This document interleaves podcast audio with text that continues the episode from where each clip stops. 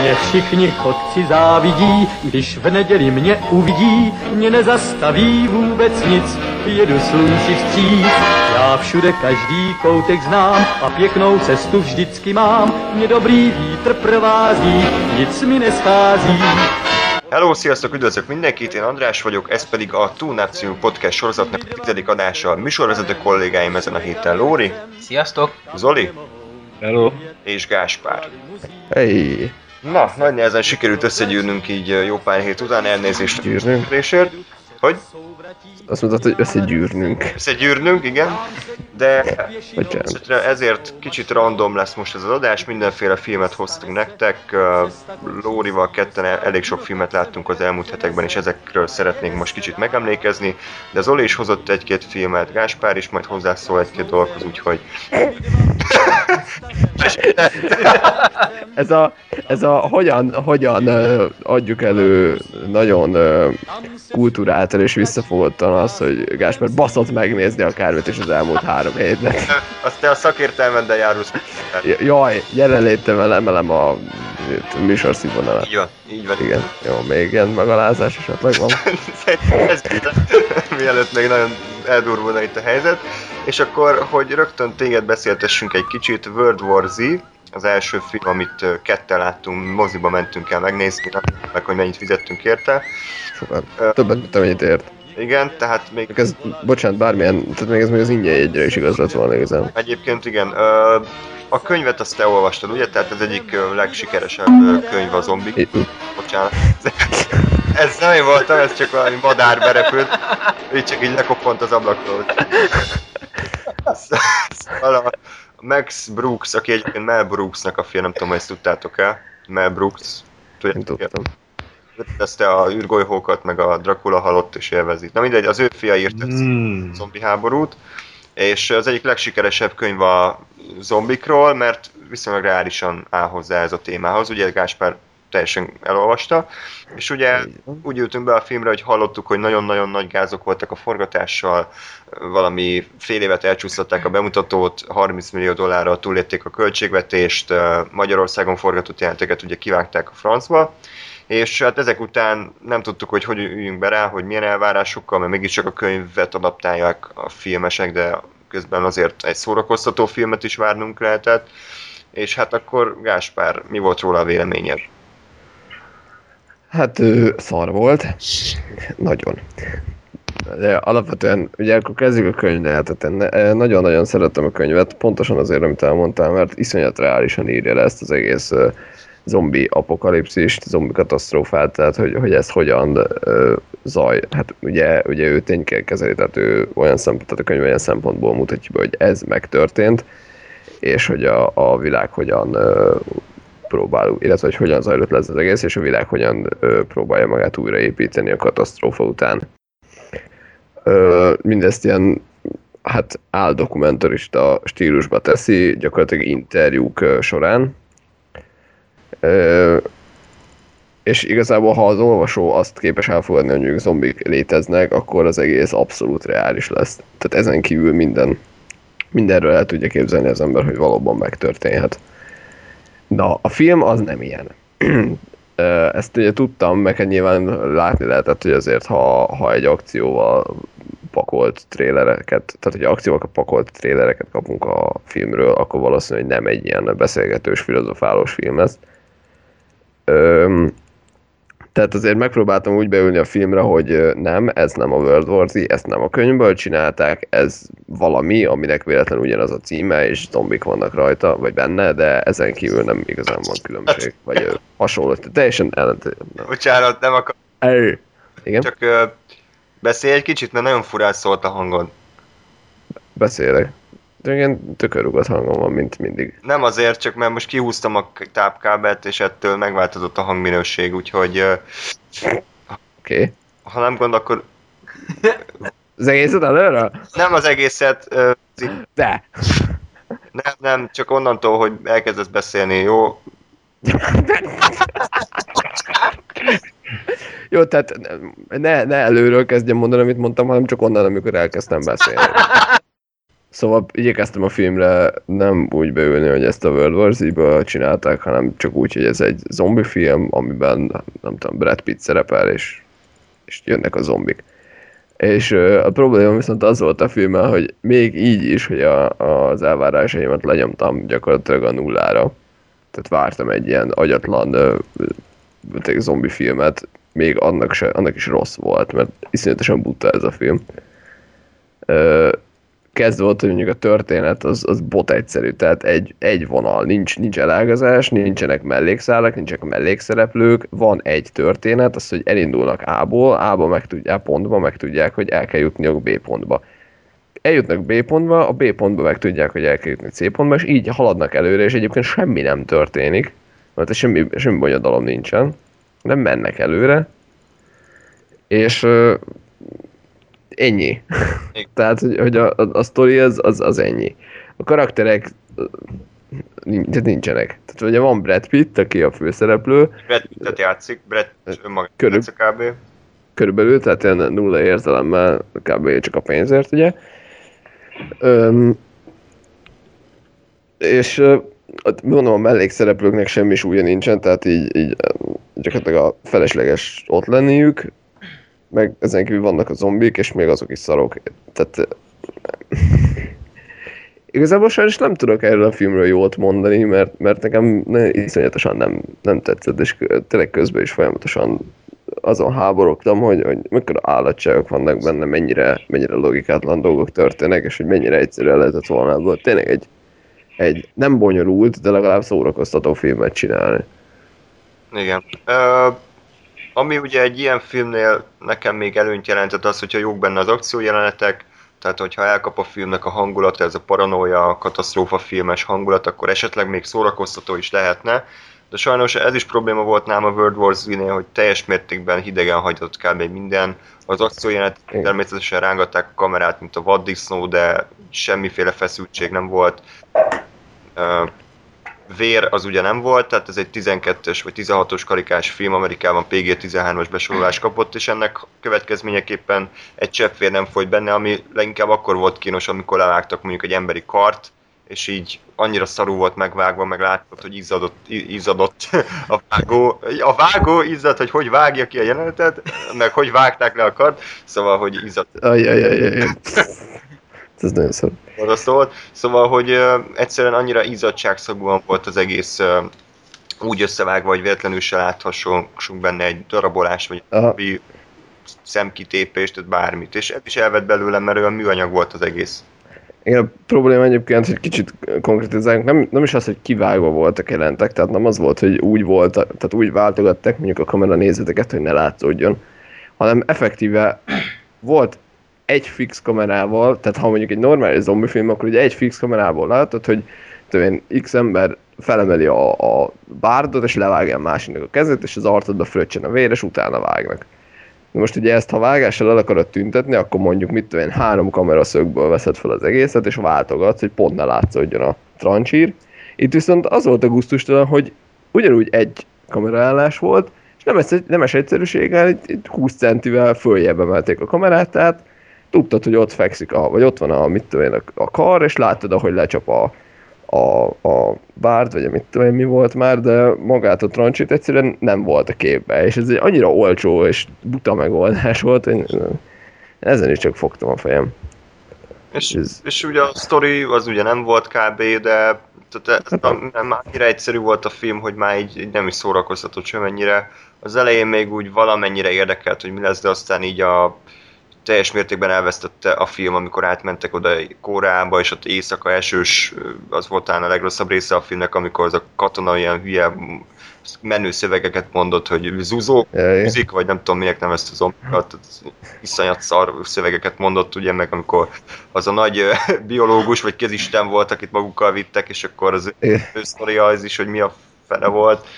És a film vége meg. Egyébként én ö, el lehet olvasni, mi lett volna eredetileg a film vége, és az jóval ostobább lett volna ennél, tehát ez ténylegesen ilyen minősítetlen kategória, úgyhogy annál szerintem jóval jobb volt, és nekem igazából komoly problémám nem volt a film utolsó harmadával. Azt tudom, hogy téged eléggé zavart benne egy-két logikátlanság. Nem Igen, hogy... nagyon, nagyon finoman fogalmaztuk megint, tehát megint olyan dolgok történtek, hogy, hogy tehát ugye nem abba kötök bele, hogy ebben a világban, a miénkben, hogy lehetett volna megoldani a szituációt, mert ugye ilyet nem szabad csinálni filmen, mert a film a saját világában játszódik, aminek nem feltétlenül ugyanazok a szabályai, mint a miénknek. Viszont ha a film a saját világán belül mond ellent magának, az a gáz, és itt ez történt. És ezért, ezért kaptam bajt tőle. Hát nekem ennek ellenére azért a végével komoly bajom nem volt, talán azért, mert kicsit lenyugodott a film, tehát kicsit így tudtunk így, így átláttuk, hogy akkor mi a cél, mit kell csinálni a Brad Pittnek, nem rángatták a kamerát, mint a vaddisznó, és talán és ez a Jeruzsálemes rész is viszonylag jól meg volt csinálva, de az is olyan ostoba volt, hogy baszki, a, jön a 20 millió zombi, és egy őr nem nézi, hogy mász, másznak-e be a rohadt falon, vagy egy térfigyelő kamerát nem raktak ki, aztán csodálkoznak, hogy itt szépen ott ilyen kicsi arakásba bemásztak. Tehát az is annyira baromság volt, és Igen, tele van a pont, ilyenekkel. Pontosan azért, mert egyébként meg elmondták, hogy, hogy Izraelben vagyunk, és hogy direkt azért építették a falat, mert ugye hogy a, a, az izraeli népnek az mennyire tehát ugye hányatott volt a sorsa, és megtanultak mindentől félni, és mindenbe kételkedni, és akkor ennek ellenére nincs ott egy rohadt kamera, és, és simán bemásznak a zombik a falon, mert nem nézi senki. Tehát ez, ez igen, pontosan ez ilyenek miatt akadtam ki, hogy annyira ostobaság. Úgyhogy, úgyhogy nem ajánljuk a filmet moziba semmiképpen, 3D az nem sokat adott hozzá az élményhez. 3D-ben néztük. hát elvileg igen, én úgy emlékszem, bár nem tűnt fel. Szerintem akkor léphetünk is tovább, annyi, hogy még hogy a könyvet akkor azt ugye nagyon ajánlod. Az mindenképp, tehát az egy nagyon-nagyon okos könyv igazából, tehát inkább ez egy ilyen effektíve science fiction annak a, a tisztább formájából, tehát, tehát tényleg az, hogy egy elmélkedés és egy, egy eszmefuttatás arról, hogy, hogy hogyan zajlana le ez a bizonyos esemény. Világos. Jó, oké. Okay. Hát akkor megint megerőszakolt egy, egy gyönyörű könyvet. Köszönjük szépen. Köszönjük szépen, remek volt. A film egyébként annyira nem lett botrányos, mint amennyire a híre annak vetítette elő, tehát ilyen hányatatott sorsú forgatás után szerintem csoda, hogy egyáltalán ennyire egybe volt a film. Nem lett jó, de legalább úgy korrektül meg volt. Legalább rossz, igen. Hát igen, ez, ez az annyira középszerű és semmit mondó, hogy, hogy már totálisan felejthető. Ez nekem legalábbis. Jó, akkor Lóri, kicsit más vizekre vezünk, most átadom neked a terepet. Szintén egy regény adaptáció, egy megfilmesítetlen, megfilmesíthetetlen regénynek a új változata. Ez a, ez a amerikai irodalomtörténetnek az egyik legfontosabb műve, a Nagy Gatsby, és az a rendező készített belőle filmet, aki korábban a Romeo és Juliát, valamint a Muller Rúst rendezte. Te is moziban láttad ugye Igen. 3D-be? Nem. És 2D-be. Hogy tetszett a film? Na hát itt leszögezném azt, hogy a filmet egyetlen egyszer láttam eddig, és az is, hát most már lassan három hete, úgy némileg megkopott a, az emlékezetem róla, de, de a következő dolgokat így foglalnám össze a filmmel kapcsolatban. Nem tudom ezt így megkérdezni a véleményeteket, hogy mennyire me- mehetek bele a történeti részletekbe. Hát úgy vázolt fel nagyjából, hogy miről van szó. Ugye? De ne spoileresen, mert engem egyébként érdekel majd a film. Igen. Jó, akkor, akkor annyira ne lőjem le. Jó. Hát csak így alapvető dolgokat. Akkor a, a történet a következő dolgot vázolja fel, hogy van egy Gatsby nevű alak, aki, aki egy óriási mítoszt kerít maga köré. És gyakorlatilag egész New York, New Yorkban játszódik ez a történet, illetve egy, egy, egy kiebeső részén, pontosan nem tudom, hogy hol, de, de New Yorkhoz közeli helyszín, és New York is benne van. És tehát ez a Gatsby, ez egy elég nagy mítosz teremt maga köré, és mi, és ez nagyon tetszett, mi nem Gatsbynek a szemszögéből ismerjük meg a történetet, hanem egy teljesen kívülálló, egy átlag ember szemszögéből látjuk azt, hogy mi, mi történik ezzel a híres neves Gatsby-vel.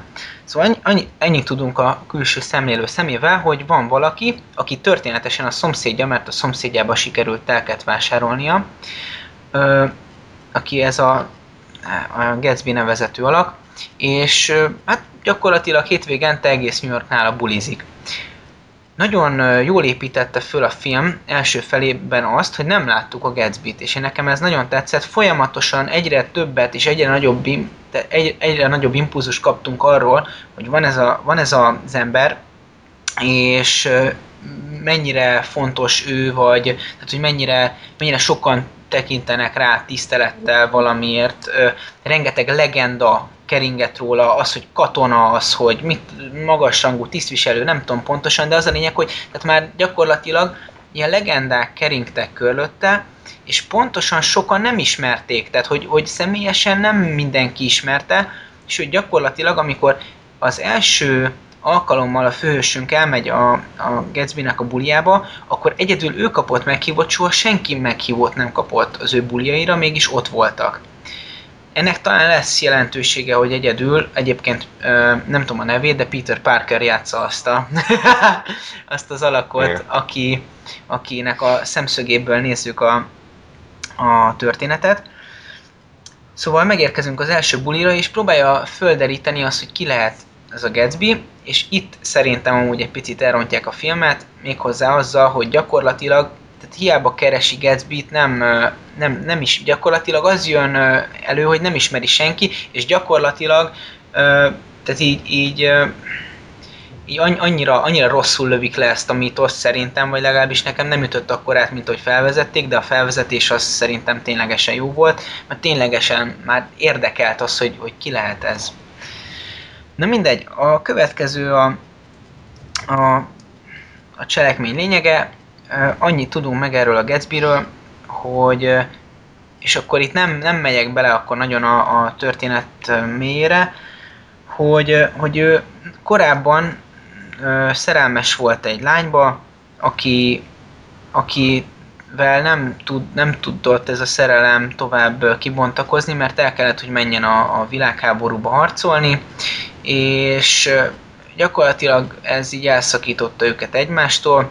A lány nem sokkal ezután összeházasodott egy, egy emberrel a szülei hatására, akit gyakorlatilag nem szeretett, de hát gyak- nem nagyon volt más választása, és Gatsby visszatérvén a háborúból, és de nem azonnal persze, hanem tehát szépen megtervezve a cselekményeket, ö, oda költözött arra a környék, New Yorknak, annak a környékére, ahol az a lány él, pontosan szembe vele egy, egy, egy ilyen hát egy ilyen tengernyúlvány, vagy folyó, vagy nem tudom mi volt az, de valamilyen vízfelület választotta őket el egymástól, és szemközt volt a két rezidencia, Gatsby meg a másik családé, és azért rendezte ezt a sok bulit, hogy egy, egy idő után csak tud akkora port felkavarni, hogy a lány is eljöjjön a bulira, és aztán újra egymásra találhassanak. Tehát gyakorlatilag egy, egy hősszerelmes szálat ö, ismerhetünk meg a filmmel. Tovább én nem mennék bele a cselekményekbe akkor, hogy ne előjek le sok mindent.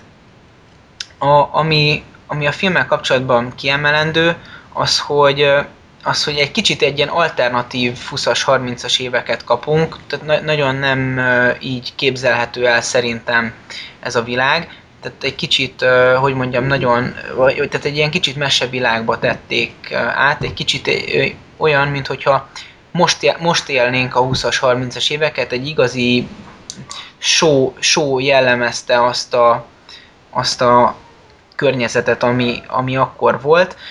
Ami érdekes, a, a filmzené, filmzenéket tekintve, ilyen abszolút, de mai jellegű filmzenék jellemez, jellemzik a filmet, tehát ilyen rap, hip-hop, tehát és a többi, ilyen zenék szólnak mondjuk a, a bulik alatt, és, és ez, ez meglehetősen furcsává teszi a filmet.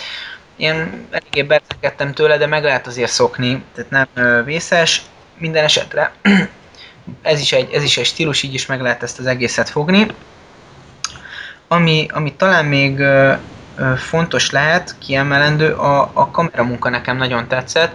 Voltak ö, szerintem, nem vagyok hozzáértő, eléggé ilyen előremutató a, a kameramozgások, tehát például mondjuk ez meg, nyilván meg volt rajzolva, de a, volt egy olyan kameramozgás, amikor a, a, a a, a kép így átson a tó egyik partjáról a másikra. És ez annyira, annyira szépen meg volt csinálva, és annyira, annyira jó, jó volt, tehát legalábbis én még ilyet nem láttam, vagy amikor egy felhőkarcot tetejéről elindulunk, és nyílegyenesen bele a, a beton felé préselődik a kamera, és akkor megállunk, amikor éppenséggel ugye a, a főhősünk be, behalad a Wall Street-re, hiszen ő ott dolgozik. Tehát, hogy ez, ez egy nagyon érdekes, tehát nekem, nekem legalábbis tetszett a, a kameramunka. A vágások időnként indokolatlanok szerintem, tehát van, van egy olyan asztalnál történő beszélgetés, ahol ilyen ö, film, ilyen egy, egy és két másodpercenként vágják azt a beszélgetést, ami arról szól, hogy van, akik életükben először bemutatkoznak egymásnak, és gyakorlatilag majdnem akciójelenet tempóval vágják meg ezt a jelenetet, ami egy kicsit ö, talán furcsává teszi ezt az egészet. A lezárással én nem voltam elégedett, szerintem voltak logikai bakik benne. Mindezzel együtt a, a film talán egy, egy, egy olyan érdekes gondolatot, többet is feszegetett, de egy, ami, ami főként megmaradt bennem, az pedig annak a, az alapgondolata, hogy, hogy, hogy mi az, amit magunk után hagyunk. Tehát amikor, amikor adott esetben adott esetben akár a halállal, de akár egy, egy, egy, egy adott közegből való eltávolodással, hagyunk-e űrt magunk után, tehát voltunk-e olyan emberek, hogy, hogy, hogy, hogy minket megsiratnak. De mondjuk ez is, ez is tehát ezt is több szempontból világítja meg a film, hiszen nem volt ez annyira egyértelmű az a dráma, ami ott a végén történt, hiszen tehát az, az is fontos, hogy, hogy hogyan veti, vet, vetül a fény azokra a dolgokra, amik történnek. Hiszen ö, olyan, ö, tehát olyan dolgok miatt mondjuk úgy bűnhődött meg a Gatsby, melyekben ő effektíve nem is volt hibás, csak felvállalt egy bizonyos szerepet azért, hogy, hogy, hogy általa szeretett embereknek ne, ne kelljen szenvedniük. És ezért gyakorlatilag őt kikiáltották egy, egy ilyen bűnös szerepbe, és ezért elpártoltak mellőle azok az emberek, akik korábban gyakorlatilag mindent a lábai elébe tettek volna. Tehát minden, minden esetre érde, érdemes legalább egyszer megnézni a filmet, abszolút de élvezhető, van egy furcsa világa és van egy furcsa stílusa, ezt vagy, le, vagy megszokja az ember, vagy, vagy nem nézi tovább a filmet, de én azt gondolom, hogy nagyon korrektül megcsinált munka. A Leonardo DiCaprio-nak a, a színészjátéka nekem tetszett, és a, és a többieké is. De a Leonardo DiCaprio-t azért emeltem ki, mert az elmúlt filmeiben annyira én nem éreztem átütőnek, de... Tégla. Pont ez jutott eszembe nekem is. Ott volt utoljára jó. Nem. Nem, nem, nem, nem szerintem az eredmény azért nem volt rossz. De Korrekt mindegy, volt. Mindegy, itt, itt is legalább ezt a korrektséget hozza, hanem egy picivel többet. Egyedül a, egy, egy, nem tudom, hogy minek fordított, mi, miről fordították le azt a szót, magyarul néztem, és a, a mit mondott mindig, kis öreg, vagy öregem, vagy, vagy nem tudom, volt egy, van, egy, van egy visszatérő szófordulata, amit mindig mond, és ez a végére rohadt idegesítő volt, hogy, hogy mindig úgy hívja a főhősünket. Már, tehát, hogyha, hogyha 150-szer nem hallottam a filmben, jó, ez lehet kicsit sok, de, de tényleg rengetegszer elmondják, és már végén ketté állt tőle a fülem. Mindegy. De mégse tudod, mi ez a szó. elfelejtettem, hát mondom, három hete láttam, de jobb is, hogy nem emlékszem rá. Mindegy, lehet, hogy kicsit összeszedetlenül, de, de körülbelül ennyi az, amit, ami most eszembe jutott. Esetleg, hogyha valami kérdésetek van még, akkor hát, ha eszembe jut egyéb dolog. Hát én csak annyit szeretnék hozzáfűzni, hogy ez a rendező ugye az opera, opera világból érkezett, tehát ez a filmjein is látszik, hogy nem túl szottan visszafogott sem az érzelmek terén, sem a képi világ terén, tehát ő nagyon ez a gicses, mindent megmutatok, mindent nagy totálba hatalmas zenei aláfestéssel. Van, aki nem szereti ezt a stílust, tehát valaki, aki az eredeti Gatsby regényben pont a visszafogottságot szere- szerette, annak ez a film túlságosan is harsány lehet, gondolom én. És ugyanez igaz volt az előző előtti filmjére, ha jól emlékszem, a Moulin Rouge-ra. Mi volt az előző film? Az az Ausztrália borzasztó. Nem láttam. A Moulin Rouge egyébként ugyanolyan alternatív világban játszódik, mint a Gatsby, tehát az is ez a varieté, nem tudom, az is ilyen 20-as, 30-as évek Párizs, vagy, vagy inkább még korábban, mindegy. Tehát ott is érezhető volt, hogy nem a történelmi hűségre törekszik, hanem inkább a látványra. És Ez postmodern. post, postmodern volt. Ez egyébként effektíve azt, tehát ezt most nem csak így úgy azért mondom, mert, mert jól hangzik, ez, ez tényleg, ténylegesen postmodern a Lermannek a hozzáállás ezekhez a dolgokhoz. Igen. Ja. Úgyhogy, úgyhogy a Mullerust is ajánljuk szerintem, bár nekem azért az kicsit már kicsapta a biztosítékot néhány helyen, tehát amikor már tényleg egy ilyen 20 vágás van egy másodpercen belül, úgyhogy tök, totálisan indokolatlan, az nekem már így, így elég volt.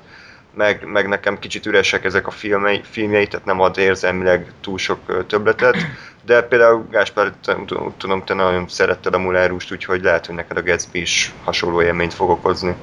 Mindenképpen terveztem egyébként megnézve, nekem nagyon bejön, a, hogy bejötthet, hogy a Moulin Rouge alapján Lermannek a stílusa, hogy, hogy tényleg, tényleg amit elmondta, hogy ez a nagyon, nagyon teatrális, kicsit így minden ugye, túlhúzott színek, meg túlhúzott képi világ, meg, meg hatalmas, nagy, grandiózus érzelmek, meg ilyesmik, és, és nekem nagyon tetszett pont emiatt a Moulin Rouge meg ugye, amit itt a Lóri is mondott, hogy, hogy a zene használata az is, az is eléggé posztmodern, tehát ugye a Moulin Rouge is tele volt ilyen tényleg ilyen 20. századi ö, zene számok, tehát konkrétan létező zeneszámok feldolgozásával. Ö, de tényleg a, a Kiss-től a Joe Cocker-ön keresztül minden volt benne, és hát gondolom akkor a Gatsby is valami ilyesmi lehet. És ugye nyilván ez olyan, hogy akinek bejön az, az, az imádja, ez én vagyok, akinek, de, de megértem azt is, hogy ez az embereknek miért nem tetszik, mert tényleg azért ha, ha mit olyan 20-as évek New Yorkjába ját, járunk, vagy a, a nem tudom, a Moulin Rouge-ra, hogy mikor játszódik, akkor tehát ugye oda nem teljesen ezek a zenék passzolnak, ami történelmi felfogásunk szerint. A postmodern szerint viszont tök mindegy. Így. Hm? Igen, tehát ö, én is csak ezt, de, de mondjuk hozzáteszem, hogy talán a, a művészet erről is kellene, hogy szóljon, hogy, hogy legyen egy saját íze annak a dolognak, amit én megfogok, vagy, vagy ahogy megfogom azt, mert, mert gyakorlatilag akkor egy az egy sémákat kapnánk, és tehát ennyi erővel akkor inkább vennék tejet a mozi egy helyet, mert tök mindegy. Tehát így, így legalább szí- színe van ennek a dolognak, még hogyha voltak dolgok, ami, amik, amik kiütötték a biztosítékot, de egy, egy, egy szerintem abszolút szerethető film ez a, Mhm. ez a, a Nagy Gatsby. És, és szerintem nagyon korrektül meg van csinálva, tehát egy, egy szép keretben van a történet, és absz- abszolút, de tehát ez, ez, ez egy nagyon szerethető film szerintem.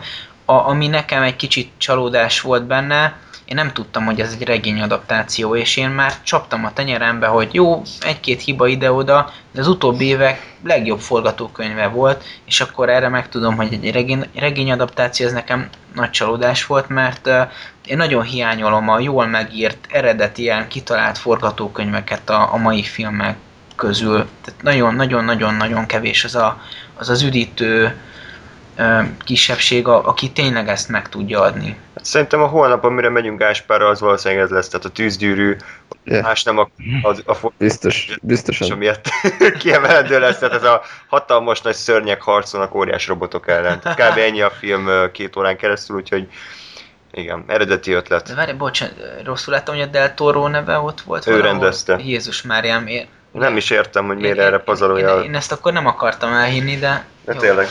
Jó, akkor a Gatsby-t azt úgy ajánljuk, szerintem moziba érdemes, ha még játszák bárhol is megnézni, a látvány miatt, meg a Igen, zenék igen, miatt. abszolút. És hogyha így nem, akkor a, a zenét vásároljátok meg, vagy, vagy csináljátok, amit akartok. Youtube-on fenn van szerintem a soundtrack, úgyhogy ezt érdemes meghallgatni. És van egy videó is kijött, hogy hogy csinálták az effekteket. Tele van effektel a film, az is, hogyha ketten ülnek egy szobában és beszélgetnek, az is tele van cég, cégéivel, tehát ez is látszik, hogy a Buzz Urman mennyire szereti ezt a önmaga által kreált világot. És a, ezt azért hozzátenném, hogy hogy ez amúgy le se esett nekem, tehát hogy így annyira magát, tehát nagyon szép volt a, a ahogy megcsinálták, mert annyira természetes, ha hatott az a környezet, vagy annyira beleolvadtam a filmbe, hogy nem, abszolút nem tűnt fel, hogy basszus, nem így, néznek, nem így néznek már ki New York utcái, meg ezek nem, abszolút de nem így kellene, hogy kinézzenek, és, és aztán amikor mutatták ezt a verkfilmet, tehát hogy így gyakorlatilag egy min, minimális részlet volt megcsinálva, és az összes többi az utólag volt megrajzolva. Jó, És azért így ez még jobban emeli a színészi teljesítményeknek a, a minőségét. a minőségét, mert tehát e- ehhez mérten, meg egyébként is szerintem elég, elég jó alakításokat láthatunk. Mondjuk a film azért 150 millió dollárba készült, tehát ennyi pénzzel azért nézzenek is jó ki az effektek, de tényleg akkor rendben volt ezek szerint. Igen. Jó, a következő filmet azt minden négyen láttuk, kicsit Zoli is be tud kapcsolódni majd a beszélgetésbe. Sok olyat nem fogunk tudni róla mondani, az az apropó, hogy Lórival most néztük újra, mert mind a kettőnek nosztalgia, és szerintem nektek kettőtöknek is nosztalgia. A Batman Tim Burton által rendezett első része, 1989-es a film, tehát 24 éves. Elég, elég hogy, hogy milyen régi a film, és uh, ténylegesen nem tudunk róla sok újat mondani, klasszikus, uh, mai, mai fejjel is úgy, ahogy működik, uh, viszont inkább most a negatívumokról beszélnénk, nem azért, mert nem szeretnénk a filmet, hanem mert Lóri valamit mi tapasztaltunk az az, hogy azért eljárt felette az idő, és nem amiatt, mert az effektek néha botrányosan néznek ki, meg nem azért, mert a színészi, a színészi alakítások ilyen kicsit ilyen túlságosan szimpadiasak, hanem, hanem a forgatókönyv az a utolsó, film utolsó harmadában azért eléggé szétesik. De akkor most inkább titeket kérdeznék, hogy ti milyen kapcsolatban álltok az első Tim Burton által rendezett Batman filmmel, vagy ha erről van szó, akkor ugye a másodikkal is a Batman visszatér el, mert az, az még inkább Tim Burtonösebb, mint az első. Nektek hogy tetszett, milyen emlékeitek vannak róla?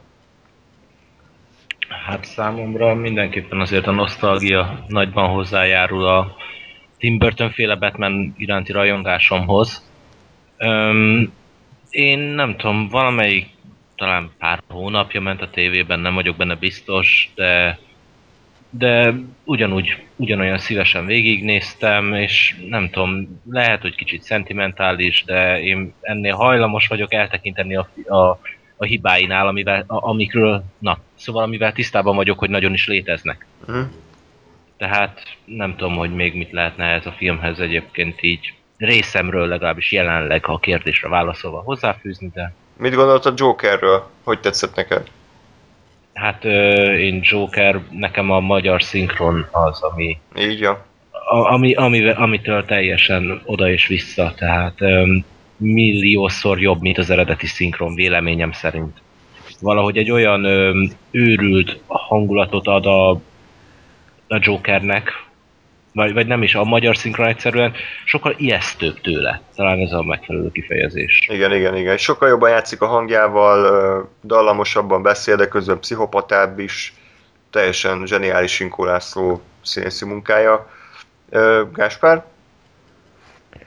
De iszonyatosan régen láttam, meg kell mondjam. Ö, különösebben soha nem volt vele problémám, nem is, tehát nálam nem, nincs, nincs annyira a nosztalgia faktor, ezt nem láttam annak idején.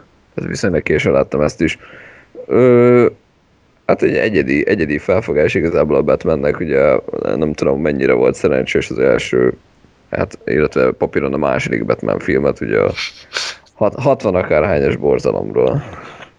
Szóval, hogy, hogy ugye, ugye ez a, a hát idézőjel problémája az egész történetnek, hogy tehát az egész Batman, Batman filmek történetének, hogy ugye volt a 60-as években is sorozat, ami egy teljesen komikus módon fogta fel az egészet, ugye abból csináltak egy filmet, aztán vártak vele, nem tudom, 20 akárhány évet, és odaadták Tim Burtonnek, aki, aki szintén egy olyan rendező, akinek megvannak a saját stílusjegyei, és ezek ugye kijönnek a filmen. Tehát igazából ő nem egy Batman filmet csinált, hanem ő egy Tim Burton filmet csinált, ami, ami nyilván valakinek tetszik, és valakinek nem. De az, az ö, tényes való, hogy, hogy nagyon érezni lehet rajta azt, hogy, hogy Tim Burton rendezte.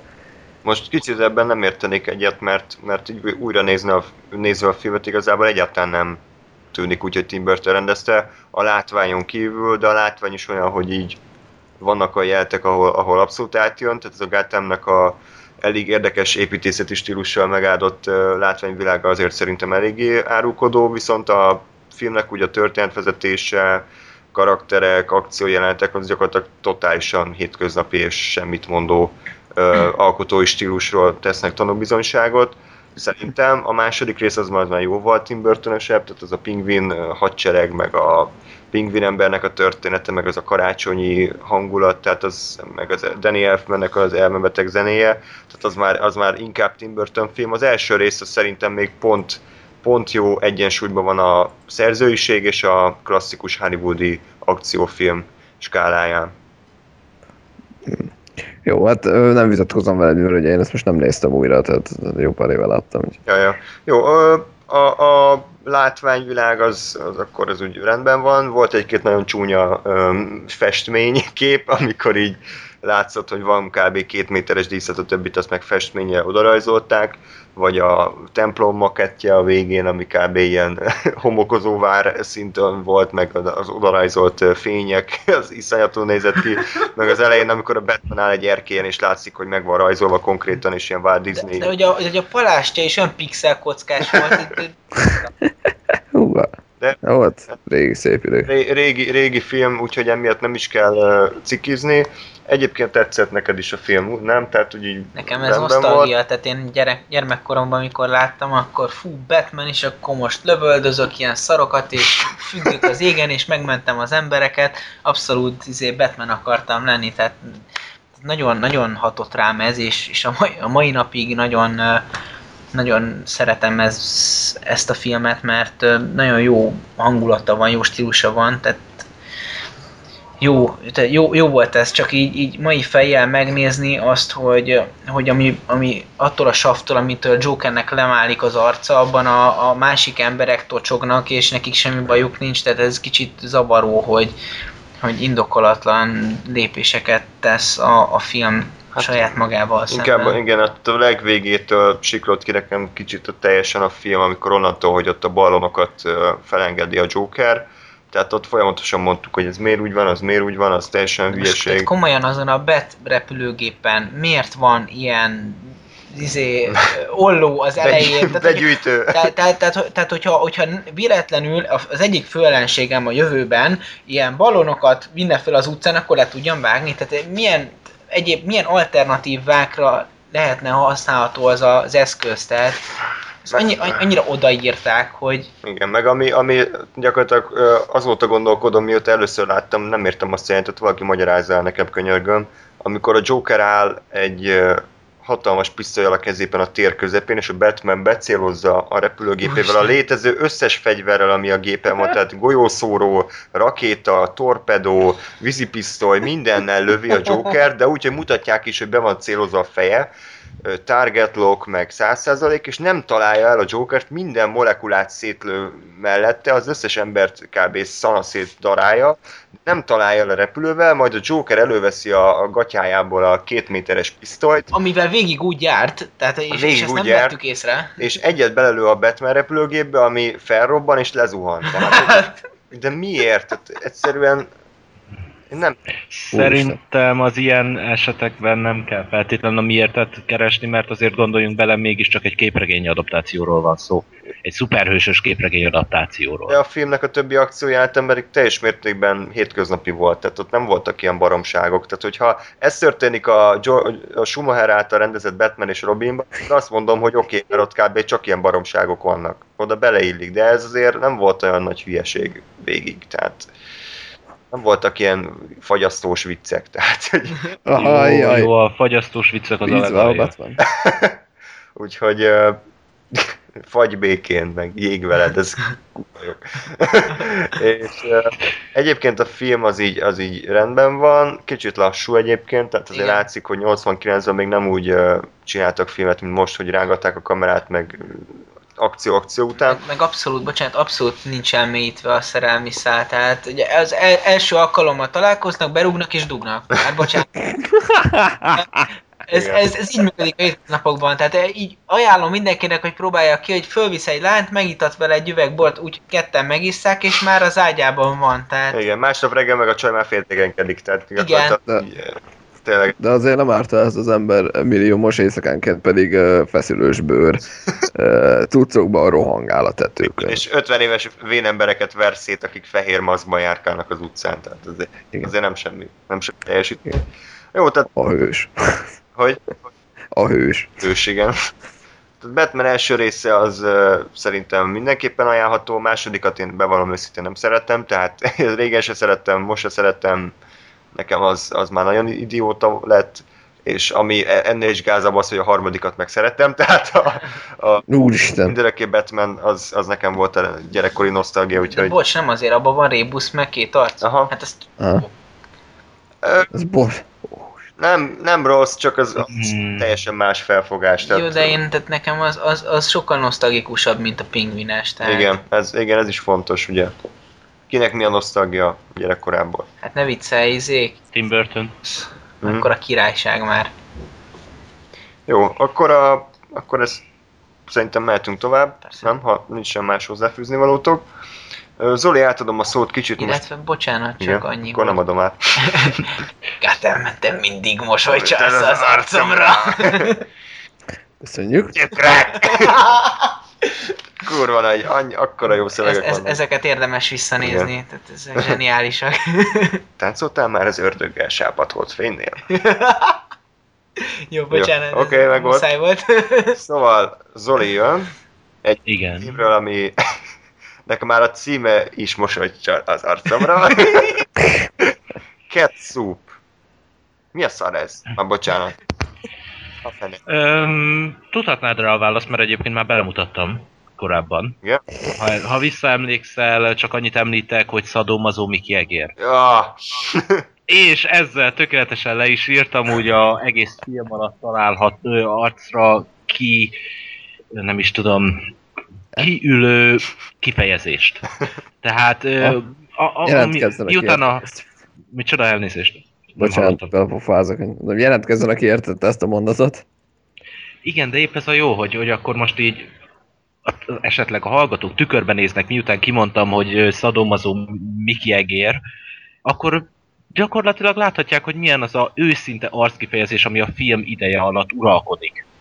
Na de mindegy. A lényeg a lényeg, ez egy félórás öm, animációs rövidfilm Japánból.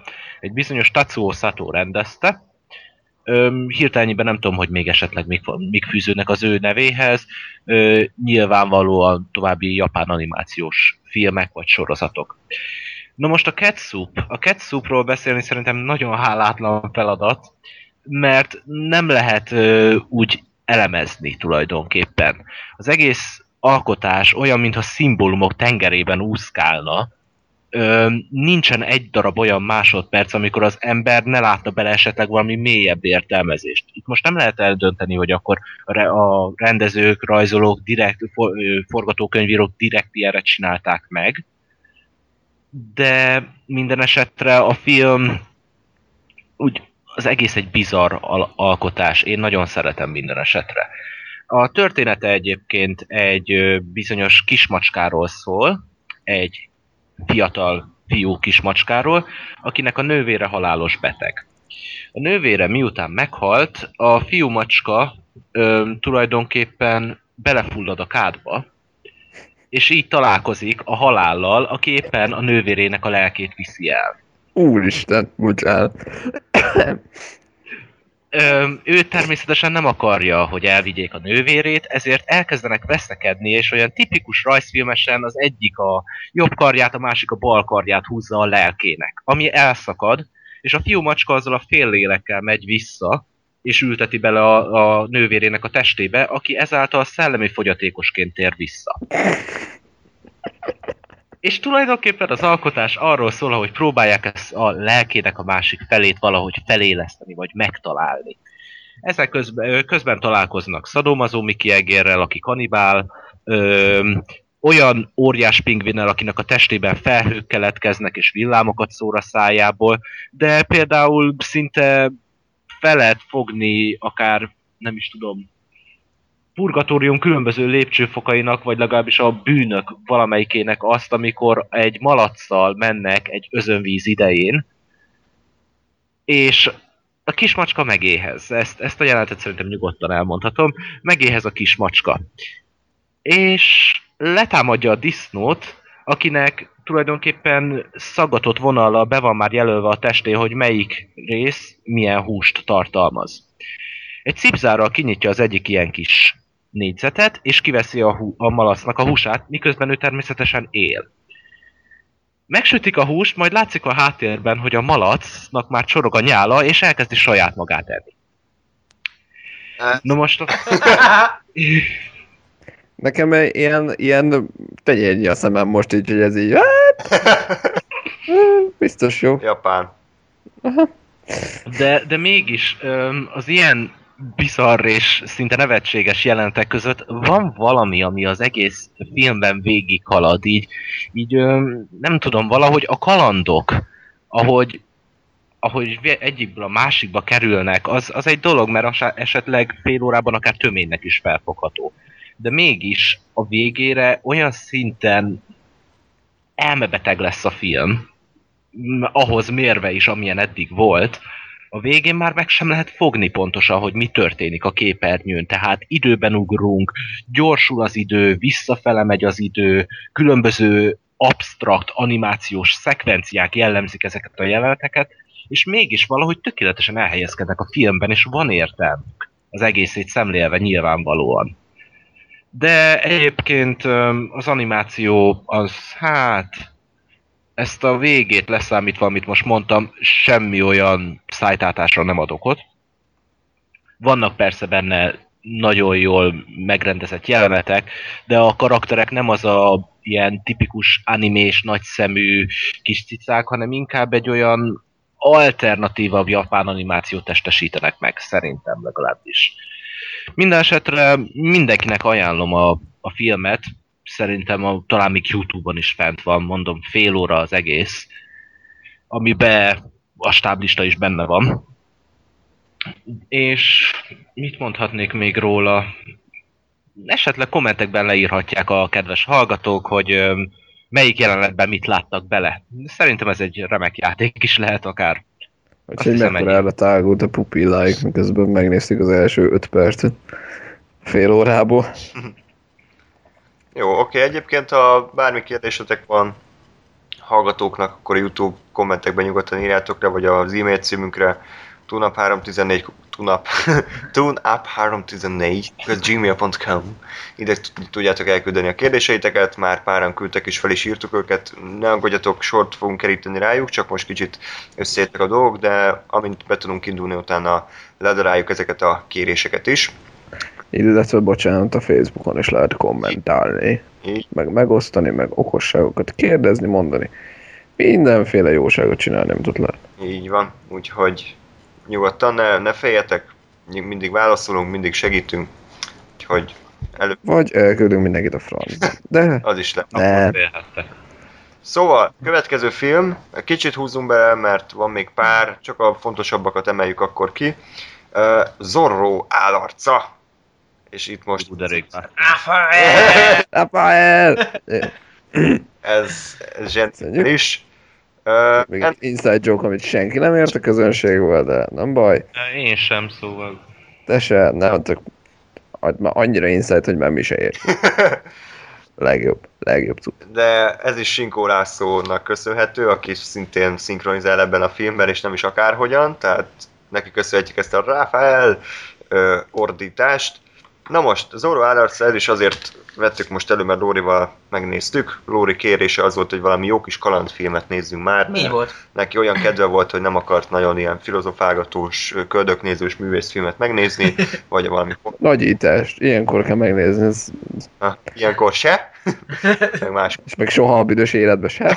Hú. Kéve az ember 5 percet akar aludni. Na de ez majd egy másik műsorban túlértékelt filmek címen fog Így van, futni. úgy Igen. Ö, Zorro állarcát ajánlottam neki, egyrészt mert én régen láttam, úgy emlékeztem, hogy nagyon jó, nagyon szerettem, egyik kedvenc filmem, és kíváncsi voltam, hogy Lórinak hogy tetszik, meg kicsit aggódtam is, mert azért rengeteg olyan film van, gondolom nektek is volt már, hogy gyerekként nagyon-nagyon szerettétek, majd felnőtt fejjel újra néztétek, és és csalódtatok abban, hogy ez már nem olyan jó, mint régen. Nem, nincs meg az a varázsa, látjátok a hibáit, nem is értitek, hogy hogy tudtak, tat- hogy tudtatok ezért ennyire rajongani.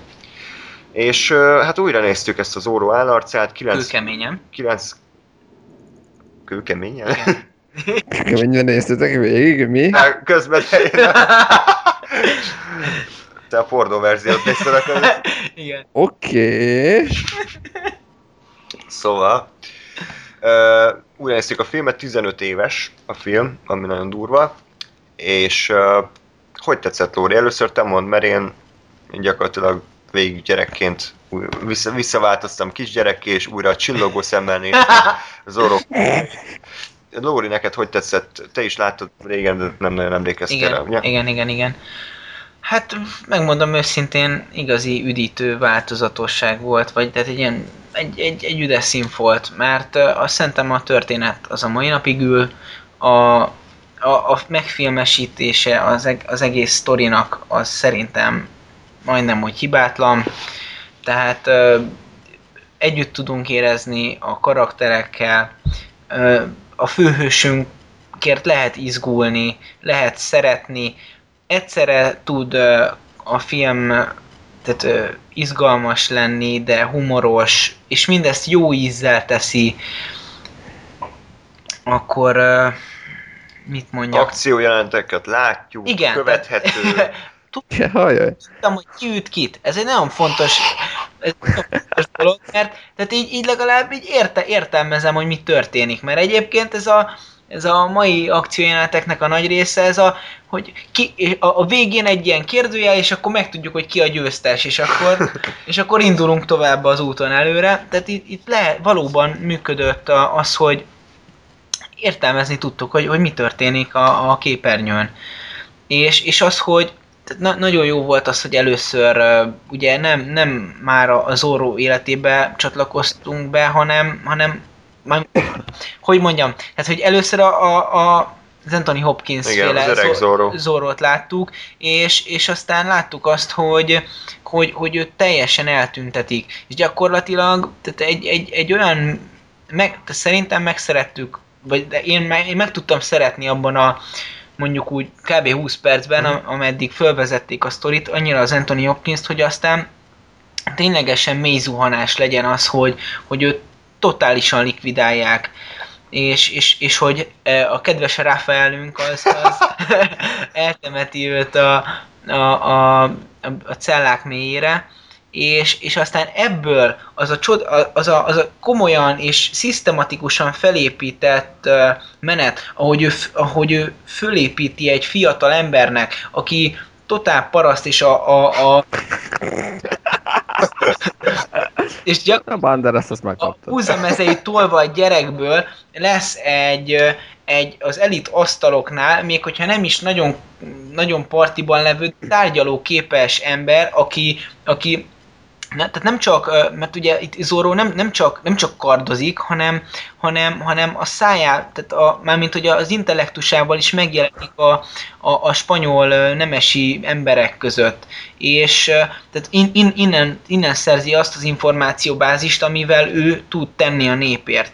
És tehát ugye ez, ez, ez a több, több fronton harcolás, ez meglehetősen edzett embert kíván. És ugye ezt annyira szépen építette föl a film, és aztán a, a végén is, amikor eljutunk odáig, hogy, hogy a totálisan nagy tétre menő akciójelenet, akkor akkor nem csak az, hogy látjuk, hogy mi történik, hanem ténylegesen van miért izgulni, hiszen nem az van, hogy egy pusztíthatatlan hősünk van, és gyakorlatilag, tehát így, így egy, egy, Superman. Bocsánat, egy, hogy, hogy egy, egy, egy másodpercig nem félsz attól, hogy meghalhat, mert tudod jól, hogy, hogyha éppen most rosszul fo- forgatja azt a kardot, akkor, akkor viszont látás van. És akkor fölrobban az összes ember, akit bezártak oda a ketrecekbe.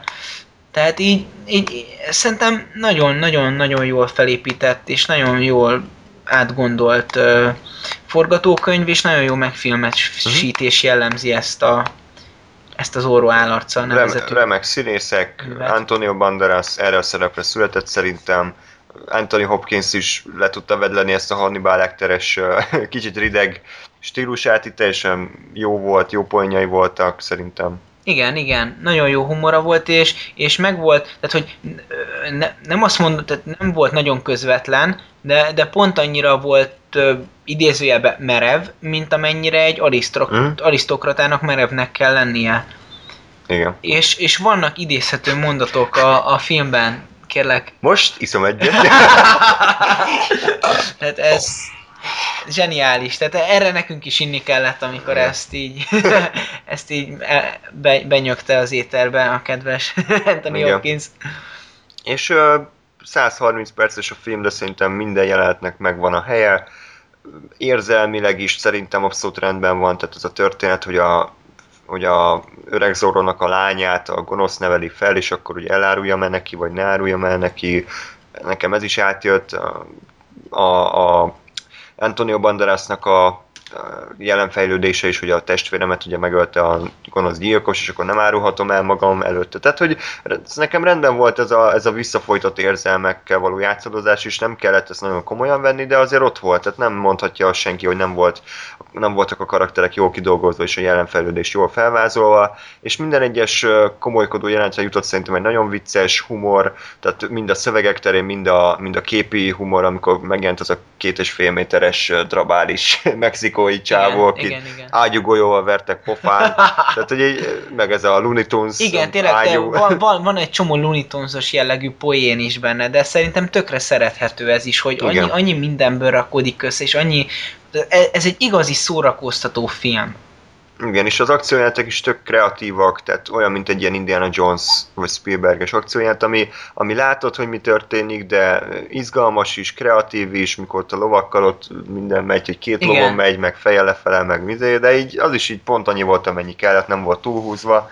Úgyhogy egy szónak is száz a vége, az Zorro állarca szerintem a mai napig egy, egy fantasztikusan jól működő film, nem egy világ megváltás, de azt, amit vállalt, azt tökéletesen tudja teljesíteni, minden korosztály számára ajánlott, és én azt gondolom, hogy a szinkronnal nézzétek, nem azért, mert, mert nem kéne eredeti nyelven filmeket nézni, hanem itt például tökéletesen jól sikerült a szinkron, úgyhogy, úgyhogy mindenképpen nézzétek meg annak a is, is, aki régen látta, és annak is, aki még nem látta. A második rész pedig rohadt messze kerüljétek el, mert az, az pontosan ugyanolyan szar, mint amennyire jó az első. Úgyhogy az, az Oro legendáját azt kerüljétek el, de az Oro ellarcát nézzétek meg. Uh, megint akkor Zolinak adnám át a szót egy kis film unikumra, Final Cut ez a címe, és egy magyar készítésű. Final Cut, hölgyeim és uraim, bocsánat. Bocsánat, hölgyeim és uraim az alcím, és Pálfi György rendezte a filmet, ami azért érdekes, mert ugye ő rendezte a taxidermiát és a huklét, és ő az egyik legtehetségesebb magyar filmrendező, csak egyszer nem tudott pénzt kapni egyetlen egy filmjére sem, mert olyan a magyar helyzet, vagy olyan forgatókönyveket nyugtott be, amik túl, költség, túl, túl költségesek lettek volna. Most egyébként a Toldit készíti el, Toldi adaptációját egy ilyen igazi nagy költségvetésű kalandfilmet akar belőle csinálni, meglátjuk, hogy milyen lesz. És ezért az volt az ötlete, hogy mi lenne, hogyha a Final Cut-ot elkészíteni, ami... Szóli? Mi volt a kérdés? Elnézést. Lassú vagyok most picit. Az a lényeg, hogy én először is egy történettel kezdeném, ha nem probléma. Nem is tudom már, itt a környékünkön volt legalább tíz éve egy filmklub, amiről nem tudtam. Pedig hetente volt mindig megrendezve, minden héten volt egy, mindig próbáltak egy ilyen nyalánkságot adni a nézőknek, és véletlenül szembe kerültem vele, úgyhogy már nem tudom, 20x éve itt lakom, hogy van ez a filmklub.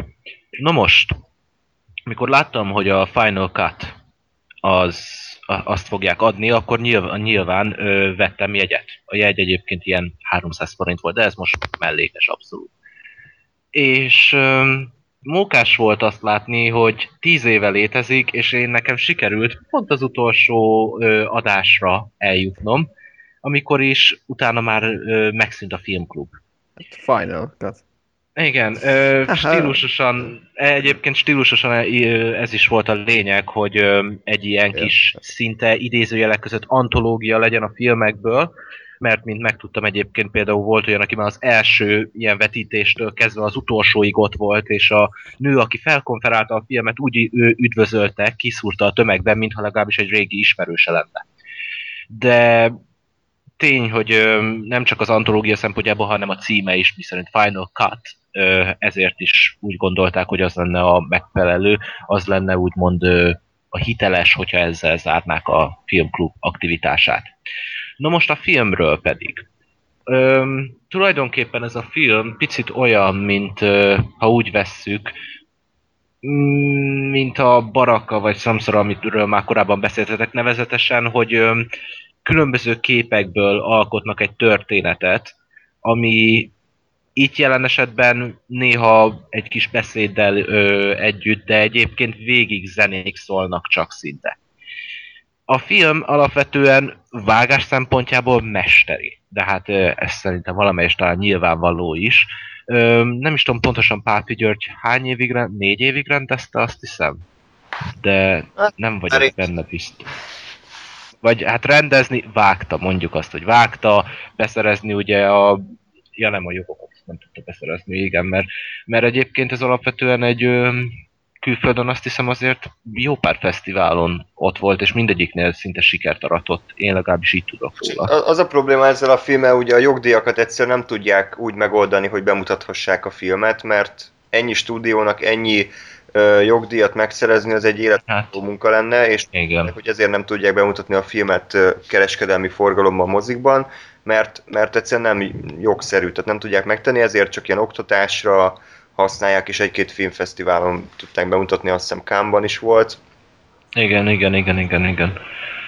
Öm, a film egyébként alapvetően, ha a történetet szemléljük, nem egy nagy dolog. Tehát fiú találkozik lányjal, egymásba szeretnek, körülbelül ennyivel le lehetne írni, de mégis a nézőt úgy a mozivásznon tekintett, mármint a mozivásznon úgy magához csalja, és szinte le nem lehet venni róla a szemét. Mondjuk egy ki az, aki a moziban leveszi a vászonról a szemét, mindegy, mellékes. Öm, és tulajdonképpen inkább ahogy a, azok a technikák, ahogy öm, teljesen nem oda, ö, teljesen más jel, ö, jeleneteket használnak bizonyos szövegekhez. Gondolok itt például olyanra, hogy a főszereplő lánynak az anyját néha Yoda képével társítják. A nagyanyját pontosabban. Szóval vannak benne ilyen kis apró ö, humorforrások, és rengetegszer nagyon jól használják a jeleneteket, ha bár a számomra pici csalás, hogy egy adott jelenetnél a elefántembernek a végét szinte egy az egyben átemelik zenével, szöveggel, mindennel együtt. De ez is csak ilyen szempontból tartom csalásnak, hogy, hogy, hogy a zene, mármint a, a hanganyag, az ö, alapból a filmhez társul, és nem külön ő illesztette össze őket, mint például a nagyanya és Joda jelenet. Öm, alapvetően a történetet az a baj, hogyha az ember csak a történet miatt nézi, akkor nagyon hamar unalmassá válik a film, de mindenképpen egy, hát mondhatnám talán, hogy bizonyos szempontból korszakalkotó ö, alkotásként tekintek rá. Ö, technikai szempontból, mint mondottam, remek. Tényleg látszik, hogy minden egyes jelenet pontosan oda van helyezve, ahova kell, de őszintén szóval én azért az ilyen Nakuai Koaci, Koyanszkoaci féle öm, narratívát, ilyenfajta narratívát jobban szeretem. Hát az más szerintem, más a célja, nem? Tehát Ö, nyilván, ö, nem, bocsánat, nem akartam azt mondani, hogy nem tetszett a film, mert tetszett. Lehet, hogy úgy hangzott, hogy mm, lehet, hogy úgy hangzott, mintha az ellenkezőjéről lenne szó, de alapvetően tényleg tetszett a film, csak az a baj, hogy egy ilyen kis egyszerű történetet másfél órában, hogyha az ember nem, egyszerűen nem tudják megtölteni, de nyilvánvalóan nem is az volt a cél.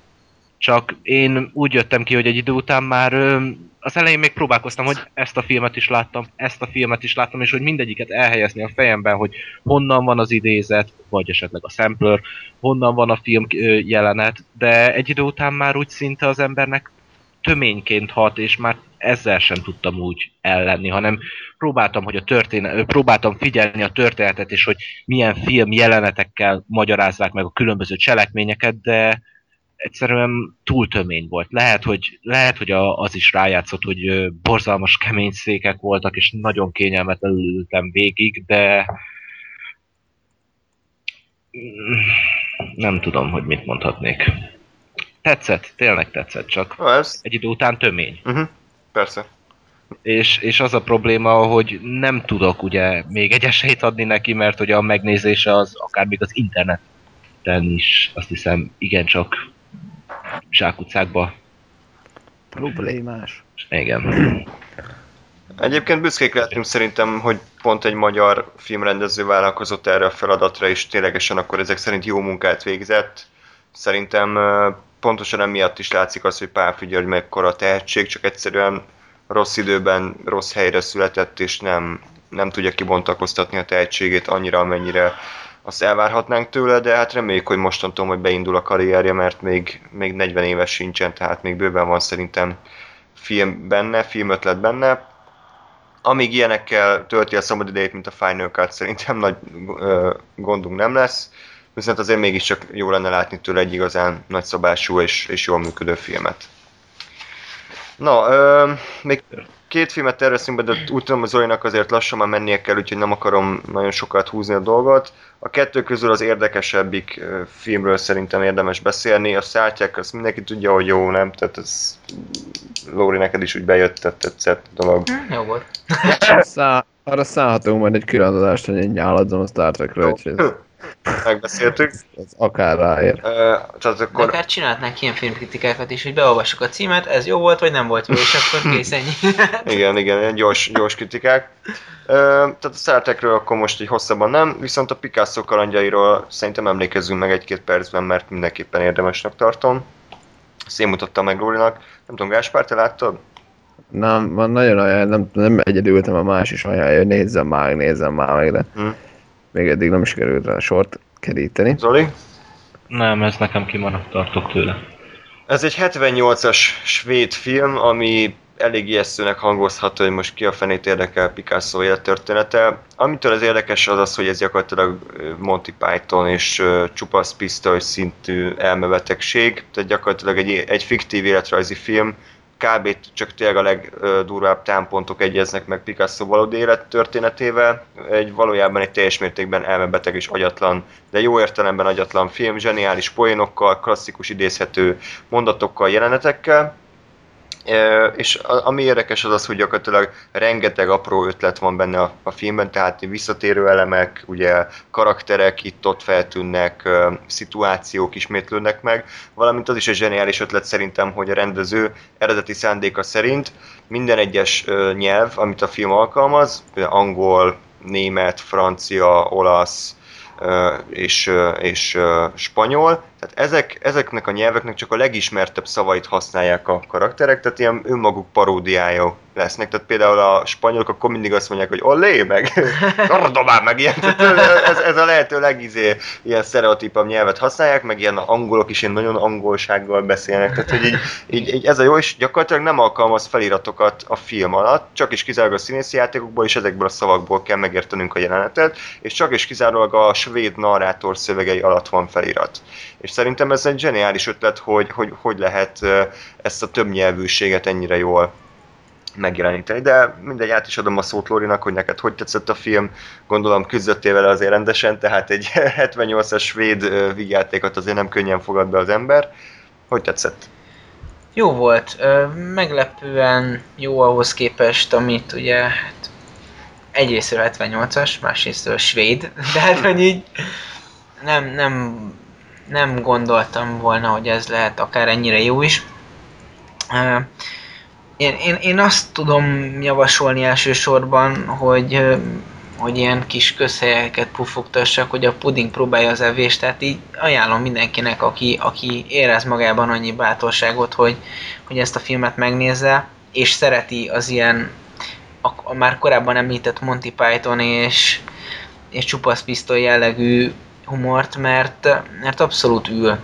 És mind, tehát, tehát fő, főleg fizikális poénokkal operál a film, de, de működnek, és, és, és szerethető, és, és tehát az nekem nagyon tetszett, hogy több korszakon átvonul a, a film, tehát élünk a, a, a második világháborúban is. Első világháború, első világháborúban 1800-as is. évek vége, Spanyolország, tehát igen, rengeteg igen, helyszín tehát van. ö, rengeteg helyszínen akkor át, átjutunk New Yorkba Mhm. is, és hát rengeteg helyszínen ö, találjuk magunkat a, a film alatt, és, és, és tehát egyrésztről eb, eb, ezért szórakoztató, mert mindenhol egy, egy másfajta helyzet komikumba ültetik a forgatókönyvírók a, a főhősünket, másrésztről pedig pedig hát hogy, hogy mondjam, tehát ez nagyon, nagyon nehéz így összeszedni a, a gondolataimat a,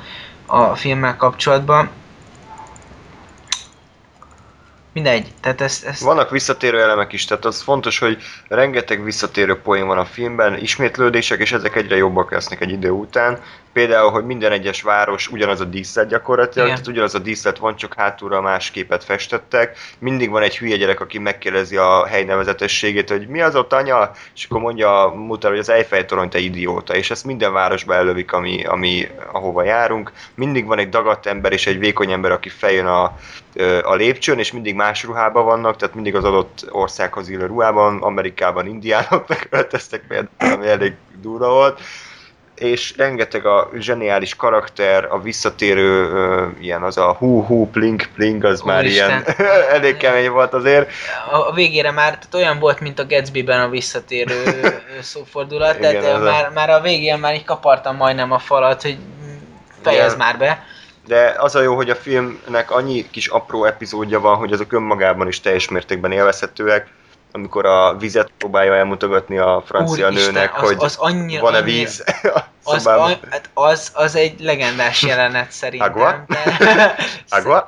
Szerintem az, az, az amúgy filmtörténeti remek mi az a jelenet, az, az abszolút, de és, és vannak részei, amik már annyira elborultak, mint mondjuk a, a, a Brian életében az ufós rész, tehát, tehát vannak ennyire elborult részek is, hogy gyakorlatilag így me, szerintem megsz, megszűntünk lélegezni arra a pár percre, tehát hogy nem hittünk a szemünknek, hogy Igen. mik képesek történni, például amikor a a betyárokkal találkoznak a, a pusztában, tudod, amikor vándorol Ja, igen, az elején. Hm. Hát az, az hihetetlen az az akció jelenet, Hát. hogy, hogy ott mik történnek, de, de egyszerűen nem hiszed el, hogy Én burleszk gyakorlatilag.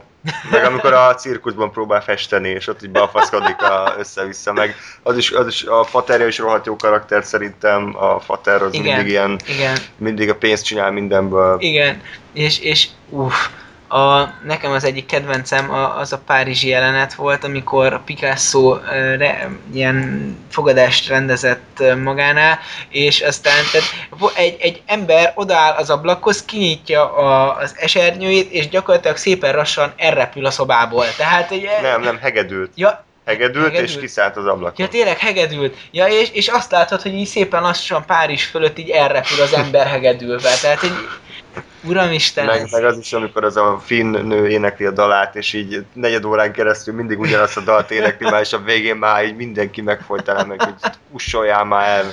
Meg amikor, a fat, mikor, mikor elbújtatja a, a nácik elől a menekülteket, Igen, és, és- a faterja az egy náci és tiszt. annyira jól meg van csinálva a náci és a, a, hát a felszabadító csapatok közötti változtatás alkalmával a, a, a karaktereknek a viselkedése annyira jól meg van csinálva, hogy az addig vezető szerepet betöltő náci tiszt utána gyakorlatilag fülét farkát behúzva menek, próbálja menteni a menthetőt és, és, és menekülni és élet, életben maradni, és tehát Mm. nagyon, nagyon jó, jól meg van csinálva, meg ahogy Hitler is megjelenik a filmben, az is. Hitler és Churchillnek is van egy kis három perces kis ö, epizódja, az is kurva jó szerintem. Ja, mindenféleképpen egy, egy színes és ö, humoros filmről beszéltünk. Van egy nagyon sajátos stílusa, mint amilyen például a Monty Python filmeknek is. Ha valaki ezeket a, a, a ha valaki ezt a, ezt a fajta stílust, vagy ezt a humort szereti, akkor, akkor én mindenféleképpen tudnám neki ajánlani. Igen, és tényleg ne ijedjetek meg attól, hogy milyen régi film, svéd is ráadásul. Amint az első öt percen átlendültök, utána abszolút rákaptok a filmmézére, és még hogyha van egy jelenet, ami nem is tetszik annyira, utána úgyis olyan hirtelen vált mindig a film epizódról epizódra, hogy biztos tetszeni fog uh, valamelyik, és, és ténylegesen olyan klasszikus jelenetek vannak benne, hogy nem győzitek majd számolni, hogy melyik volt a kedvencetek. Igen. És akkor át is adnánk a szót megint Zolinak egy zen- zenei témában, egy koncertbeszámoló, koncertbeszámoló, Kettő. kettő koncertbeszámolóról, valamint egy zenei ö, banda ajánl- ajánlója következik. Igen, hát öm, valójában elnézést, hogy ezzel kezdem, de ezeket, ezekre már korábban ki akartam térni, sajnos nem jutott rá alkalom. Két koncertről szeretnék először beszámolni. időrendi sorrendben haladva. Először is a, azt hiszem az első adásban ajánlott My Bloody Valentine, akinek a koncertje azóta megtörtént, és ott voltam nyilvánvalóan. Ö, 7. hó 9. Ö, igen, júni, július? Nem, június 9-én volt a koncert a Klub 202-ben, és én úgy mentem oda, hogy egy picit féltem, mert hogy túlságosan ö, vártam már ezt a pillanatot, a fejemben szép magyar kifejezéssel élve túl hype picit, de ill, ö, de azért próbáltam úgy, úgy visszafogni a lelkesedésemet, hogy, hogy jó, jó, biztos nagyon jó koncert lesz, de, de majd, majd meglátjuk, hogy mennyire. És, és amikor megérkeztem, és, és tulajdonképpen már a bejáratnál osztogatták a füldugót, hogy ex, ö, fölötte a kis kinyomtatott ö, formafapírra, ami szerint extrém hangnyomás várható, aki, erre, aki ezt nem bírja, az kérjük, kérjen fül, füldugót, ingyen van. Én a biztonság kedvéért azért vittem magammal egyébként füldugót, mert a My Bloody Valentine híres arról, hogy nagyon hangosan játszanak. Üm, utána az előzenekar, bocsássanak meg a hallgatók, de fogalmam sincs, hogy ki volt, ők nem is érdekeltek, inkább kimentem ott a Klub 202 úgymond terasz részére, és iszogattam. Ö, ahol egyébként a zenekari tagok kint ültek, mint kiderült, és egy nagyon közvetlen társaság. Én életemben először talán bennem volt ez a fú, ez a Starstruck, ezt hogy mondanád magyarul? Hogy mondjuk magyarul talán? Csillag sújtotta. Jó, értem. Szóval szinte ilyen kis gombóc volt a torkomban, nem tudtam megfelelően beszélni, sőt olyan volt, mint a minden egyes angol kifejezést elfelejtettem volna, de nagy nehezen kimako- elmakogtam, hogy aláírás, meg hasonlók, és, és jó koncertet kívántam nekik. Aztán, amikor ö, láttam, hogy ők már bevonultak, a zene elhallgatott, az előzenekar számai pontosabban, akkor én is bementem, és a koncert egy ilyen, nem is tudom, 10 perces késéssel, de elkezdődött. És gyakorlatilag az első hangtól tudtam, hogy minden rendben lesz. Tehát egyszerűen az a fajta zaj, ami szinte így az embernek végighatol mindenén, mert hogy úgy játszanak, hogy persze, nagyon hangos, bizonyos számoknál szinte akár már fülsüketítően hangos, de mégis ez egy olyan hangzást képvisel, egy olyan ö, zajos, betegesen erős hangzás, ami, amihez egyszerűen kell ez a, ez a hangerő. Tehát, hogy bizonyos számoknál úgy éreztem, hogy szinte a gyomromba hatol a gitár, és, és hozzá az az álomszerű súgézes ének, ami volt, ami persze mondják, hogy lehetett volna picit hangosabb, ezt én is elismerem, hogy bizonyos számoknál, de aztán, aztán valójában rájöttem, hogy tekint, hogy kívülről fújom az összes számukat, engem annyira nem zavar meglepően, mert itt nem, a, nem azon van a hangsúly, hogy az ének milyen, hanem úgy az egészét kell szemlélni. A dobokat, a gitárt, az éneket és a szintét. Tehát, hogy ezek együttesen egy ilyen szinte zaj tengert alkotnak, amiben az ember elmerül és, és fullasztja, de ugyanakkor viszont lebeg is. Elnézést, itt szuperlatívuszokban beszélek, de a koncert minden esetre zseniális volt, életem legjobb koncertje talán.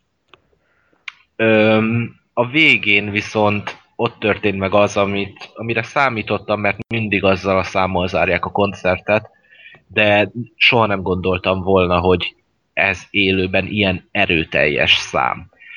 Ö, nevezetesen az utolsó szám esetében mindig beleiktatnak egy, egy zajrészt, amikor tulajdonképpen nincsen megfogható gitártéma, nincsen benne dob, mindenki csak egyre hangosabban és agresszívebben játszik. Ilyenkor a dobos is előre jött, hogy ő is csatlakozzon a többi zenekari taghoz a gitáron itt ének sincs, egyszer tényleg egy hang ismétle, ismétlése, ami folyamatosan megy, és, és egy idő után szinte ilyen transzba ejti az embert, így, megszűnik a tér és az idő, és csak hagyja, hogy, hogy vigye a hátán a zaj.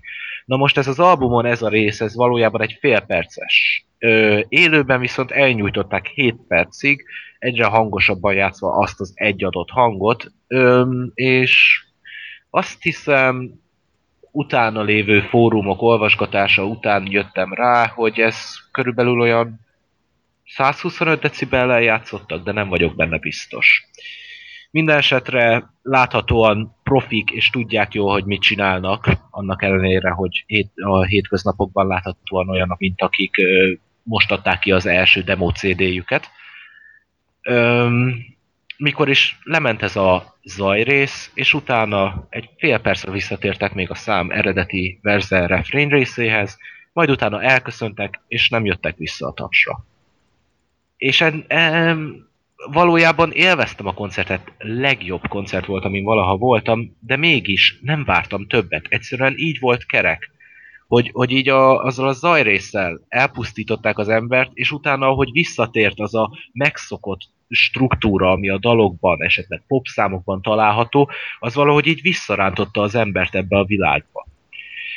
Úgyhogy, ha elnézést ilyet nem szoktam csinálni, de mindezt most egyszerűen muszáj, hogyha 10 ponton értékemet tudom is én 100 vagy 1000.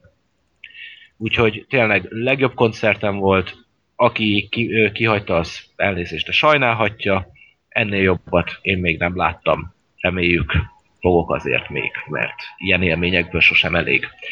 Visszatérve, vagy nem visszatérve, a másik koncert pedig, amiről szeretnék beszélni, az egy héttel később volt, és az az A38-nak a tetőteraszán, 500 forint volt a jegy, ami meglepődtem, mert külföldön egy karrierjük szempontjából egyre inkább felfelé ívelő zenekarról van szó, nevezetesen a Dán ö, Dream Pop ö, alternatív ö, kom, ö, együttesről, a Sleep Party People-ről.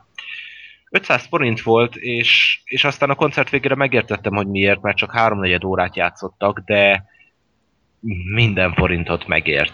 Egyszerűen azt a fajta rajongást látni a színpadon, ahogy ők, ahogy ők kivonultak, az a, az a zene iránti és rajongók iránti szeretet, ami mindegyik ők arcán uralkodott, pontosabban a száján, mert az arcukat nem lehet látni.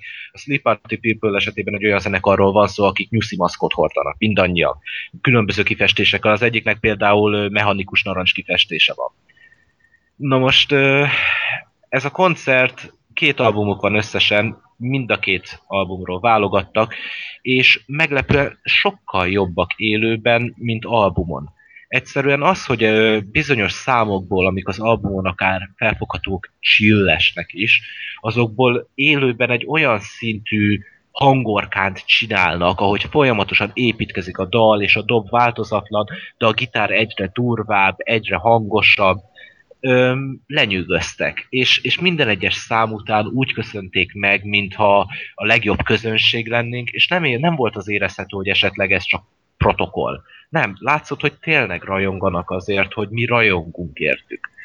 Úgyhogy a Sleep Party People egyébként én nagyon remélem, hogy jönnek még ide, ha bár tartok tőle, hogy akkor már drágább lesz a jegy, mert ismétlem pont egy felfele ö, ívelő zenekarról van szó. Az első albumuk az ö, még csak ilyen különböző bloggerek között lett egy ö, népszerű album, ez a Sleep Party People. A második albumuk, a We Were Drifting on a Sad Song, az pedig ö, már ugye nemzetközi sajtó is kezd felfigyelni, a harmadik albumot pedig már Amerikában is veszik fel. Tehát tényleg egyre inkább ö, híresek, én nagyon sok sikert kívánok nekik, mert egyébként egy nagyon barátságos, álomszerű zenekarról van szó, akik élőben, mint megbizonyosodtam róla, még jobbak. Ö, azt hiszem a koncertekről ennyit tudnék mondani, és akkor még gyorsan egy rövid zeneajánló, pár napja találtam őket. Öm, mondanám, hogy adok link, nem, linket mindenképp fogok adni, mert azért a rákeresés úgy, hogy az ember nem tudja az albumaik címe, címét, az problémás lehet. A zenekar neve nagyon egyszerűen csak annyi, hogy Teen. Mint Tini. Na most a Teenről azt kell tudni, ez egy ö, négytagú csaj, pszichedelikus rock formáció, és azt hiszem van egy EP-jük, azt még nem hallottam, az In Limbo című albumuk, amit már megrendeltem, és az idei kiadványuk, amivel megismertem őket, aminek a címe ö, Carolina. A Carolináról fogok a legtöbbet beszélni, nyilvánvalóan, mert azt hallottam, No most a teen esetében, hogy mielőtt az ember leülne meghallgatni, mindenképpen legyen egy, ö, hm, hogy is mondjam, egy nyitottabb tudatállapotban, mert alapvetően, mint mondottam, pszichedelikus rock per pop, de mégis olyan hatásokkal, olyan zenei stílusokkal bolondítják meg a, a, a számaikat, amitől egy ilyen különleges, ilyen nagyon egyedi hangzásvilág ö, jön létre. Gondolok itt például arra, hogy a LP szereplő második szám a Circus esetében a kezdetleges pszichedelikus rockból a végére szinte bossanova ö, hangok is megjelennek. Vagy egy másik szám esetében, ami tulajdonképpen az, a, az EP-nek az zárószáma, ö, ott például a kezdeti poppos számból eljutunk egy olyan szinten 60-as éveket idéző, kinyújtott hangzás, elnyújtott hangzás pontosabban, és ö, folyamatosan egy gitár témát ismétlő, de ettől mégis olyan álomszerűvé tévő, pszichedelikus rockra vált át a szám, hogy az valami lenyűgöző. Öm, egyébként a zenekar esetleg, hogyha bárkinek is ismerős, hogyha utána néz és látja a zenekari tagoknak a nevét, az azért lehet, mert a Here We Go Magic című viszonylag ismertebb amerikai indie rock csapatnak a volt szintise az itt lévő énekes per gitáros. És neki a két testvére még a második, harmadik tag, illetve a legjobb barátnőjük, a dobos. Azt hiszem a zenekarról még azt viszont meg kell említenem, hogy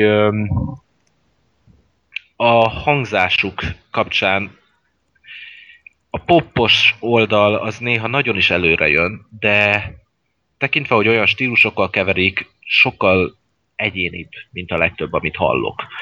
Úgyhogy öm, azt hiszem, nagyjából ennyit tudnék mondani a zenekarról, linket majd láttok a videó alatt, hallgassátok sok szeretettel, remélem minél több ember fel fogja őket fedezni, fiatal zenekar, de nagyon is jó ö, úton haladnak szerintem ahhoz, hogy híresebbek legyenek.